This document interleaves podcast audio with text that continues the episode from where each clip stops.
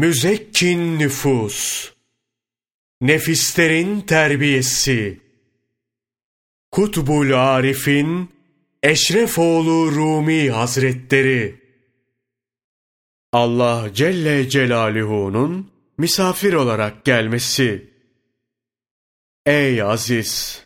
Musa peygamber aleyhisselamın şu hikayesini duymadın mı?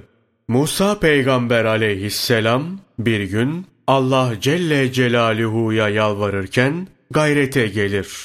Ya Rabbi seni misafirliğe davet ediyorum. Lütfet seni ağırlayıp misafir edeyim der. Şüphesiz Hak Teâlâ gidip gelmekten münezzehtir. Ancak kullarına kimi hususları gösterip bildirmek ister. Ya Musa diye buyurur. Şu gün hazırlığını yap, hazırlan. Sana misafir olacağım. Hazreti Musa aleyhisselam elinden geldiği kadarıyla hazırlık yapar. O gün aşçılar gelir, koyunlar kesilir, ocaklar yakılır, kazanlar kurulur. Musa aleyhisselam Allah Celle Celaluhu'yu misafirliğe davet etmiş. Onu misafir edecekmiş diye her tarafa haber salınır. İnsanlar kalabalıklar halinde ziyafet yerine gelir. Herkes Allah Celle Celaluhu nasıl gelecek diye meraklanır.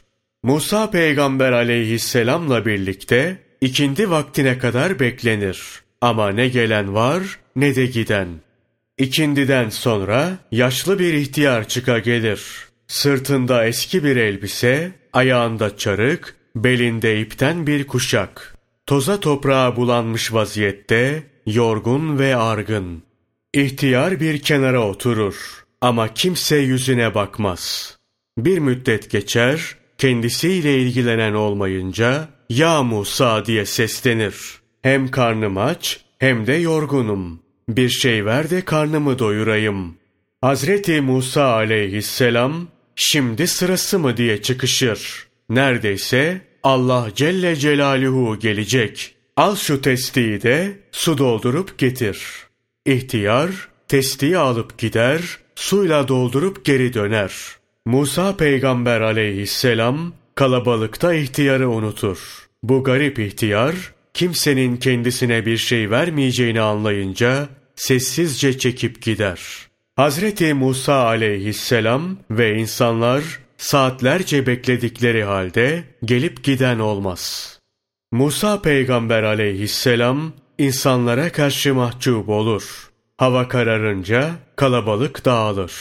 Gün sabaha varır. Musa aleyhisselam Tur Dağı'na çıkar. Ya Rabbi diye seslenir. Söz verdiniz ama şereflendirmediniz. Halbuki herkesi haberdar etmiştim. Bütün halk toplanmıştı. Bekledikleri misafir gelmeyince dağıldılar. Ya Rabbi bizi niye şereflendirmediniz? Hak Teâlâ ya Musa diye buyurur. Doğru olmayan bir şey söylemem. Yalancıları da sevmem. Sana geldim. Hatta karnımın aç olduğunu söyleyip beni doyurmanı istedim. İtibar etmeyip beni suya gönderdin. İstediğin suyu getirmeme rağmen yine bana bir şey ikram etmedin. Beni aç gönderdin. Musa aleyhisselam ne zaman ya Rabbi diye sorunca Hak Teâlâ şöyle buyurur. Hani sırtında eski bir elbise, ayağında çarık, üstü başı toprak içinde bir ihtiyar geldi. Bir kenara oturdu. Sonra bu ihtiyar senden yemek istedi. Başım kalabalık deyip eline bir su kabını tutuşturdun ve kendisinden su getirmesini istedin. İstediğin suyu getirdiği halde yine bir şey vermeyip onu aç gönderdin. Ben o yaşlı ihtiyarla beraberdim. Gönlü muhabbetimle doluydu. Benden başka bir şey yoktu orada. Onu sana gönderen bendim. Onu misafir etmiş olsaydın, beni misafir etmiş olacaktın. Ya Musa, bilmez misin? Ben gelip gitmekten münezzeh, ulu bir padişahım. Dostlarımın hoşnutluğu, benim hoşnutluğumdur. Onları misafir etmek, beni misafir etmek gibidir. Musa aleyhisselam çok utanır. Evet, kimseyi hor görmemeli ve kendilerini alaya almamalıyız. Zira Hak Teâlâ dört şeyi dört şeyin içinde gizlemiştir. Rızasını kendine itaatin, icabetini duanın, gazabını günahın, evliyasını kullarının içinde gizlemiştir. Böyle olunca Allah'a itaat edeni hakir görmek, ona karşı kayıtsız kalmak doğru olmaz. O halde hep ibadet ve itaat için çalışmak gerekir. Namaz kılmak, zikretmek, tesbih çekmek, sadaka vermek ve dua etmek lazımdır. Zira Hak Teâlâ Necm suresi 39. ayeti kerimede şöyle buyurur. İnsan için kendi çalışmasından başka bir şey yoktur. Dolayısıyla ölünceye kadar ibadeti bırakmamak gerekiyor. Hani bir hikaye anlatılır. Mahşer gününde biri, içinde amellerinin yazılı olduğu 90 sayfayla huzura getirilir. Her sayfanın uzunluğu gözün görebildiği kadardır. Sayfaların hiçbirinde hayırlı ve salih bir amel bulunmaz. Hak Teâlâ, ey kulum, amellerinin bulunduğu bu sayfalara itirazın var mı diye sorar. Kişi, Ya Rabbi, gaybı bilirsin, bunları inkar etmiyorum. Evet, suçum çoktur, bunu biliyorum der. Hak Teâlâ, ey kulum, katımda yazılı bir sayfan daha var.'' Bu sayfayı bir teraziye, günahlarının olduğu sayfaları da diğerine koy der.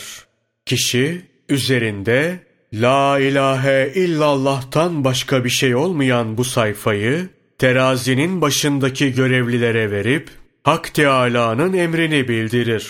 Emri yerine getiren melekler görür ki La ilahe illallah yazılı sayfa diğer 90 sayfadan daha ağır gelir.'' Zira bu günahkar kişi bir kez ihlasla La ilahe illallah demiştir. Ey aziz! ibadet ve taati az görmemek gerekir. Tabii ki günahı da. Bu günahtan ne olacak ki deyip onu işlemek olmaz. Bu günah öyle bir vakte denk gelir ki Allah'ın gazabına uğrarsın. O halde duasız, ve yakarışsız kalmamak lazımdır.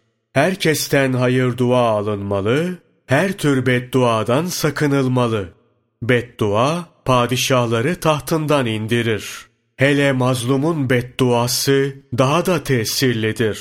Mazlum kafir de olsa duası makbuldür. Allah ondan razı olsun. Ebu Hureyre, Resulullah sallallahu aleyhi ve sellemin Günahkar bile olsa mazlumun duası makbuldür. Zira günahı kendisine aittir. Buyurduğunu rivayet eder. Şu halde mazlumdan kaçınmak durumundayız. Kimsenin bedduasını almamaya çalışmalıyız. Hak Teâlâ'nın kullarıyla alay etmemek, hiç kimseyi azarlamamak gerekir. Acizlerden birine şöyle derler. Gece gündüz ibadet ediyorsun. Ateşten kaçar gibi günahtan kaçıyorsun. Hep dua ve yakarış halindesin. Bir nefes dahi zikirsiz ve tesbihsiz kalmıyorsun. Allah'ın kullarına da çok güzel muamele ediyorsun.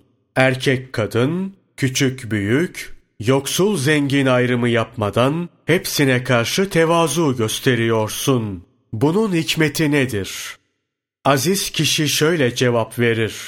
Küçük gördüğümüz ibadet öyle bir vakte denk gelir ki Cenabı Hakk'ın rızasına uygun düşer.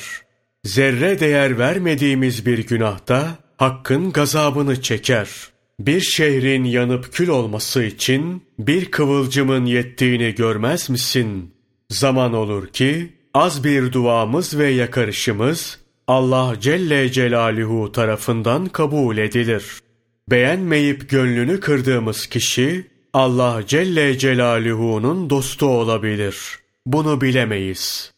Durum bu olduğuna göre gönülleri kırmaktan sakınmak lazımdır. Zira gönlü yıkmak arşı yıkmaktır. Gönül yapmaksa arşı yapmak. Dosta gidenin yolu, gönüller içinden gider. Tekrar belirtelim. Dilimizi koy verip boş bırakmayacağız. Şakayla bile olsa kimseyi aldatmayacağız. Zayıf kimseleri alaya alıp onlara yerli yersiz şaka yapmak suretiyle eğlenen kıyamet gününde herkesin maskarası ve eğlencesi olacaktır. Kendisine cennetten bir kapı açılır. Ancak buradan alınıp diğer bir kapıdan dışarıya atılır. Böyle birçok kez içeri alınıp dışarıya atılarak yorgun düşer. İki dizinin üstüne çöküp kalır. Son bir kez daha kapı açılır. İçeri çağrılır. Sevinçle bu kapıdan içeri girecekken dünyada herkesle alay ettin. Türlü maskaralıklar yapıp onları kandırdın. İşte insanları maskara edip gülüşenin cezası budur. Cennetten mahrum kalanlardansın denip kovulacaktır. Zebaniler gelir, bu kişiyi yüzüstü sürerek cehenneme atarlar. Kardeş, ahirette kaybetmek ne büyük zarardır.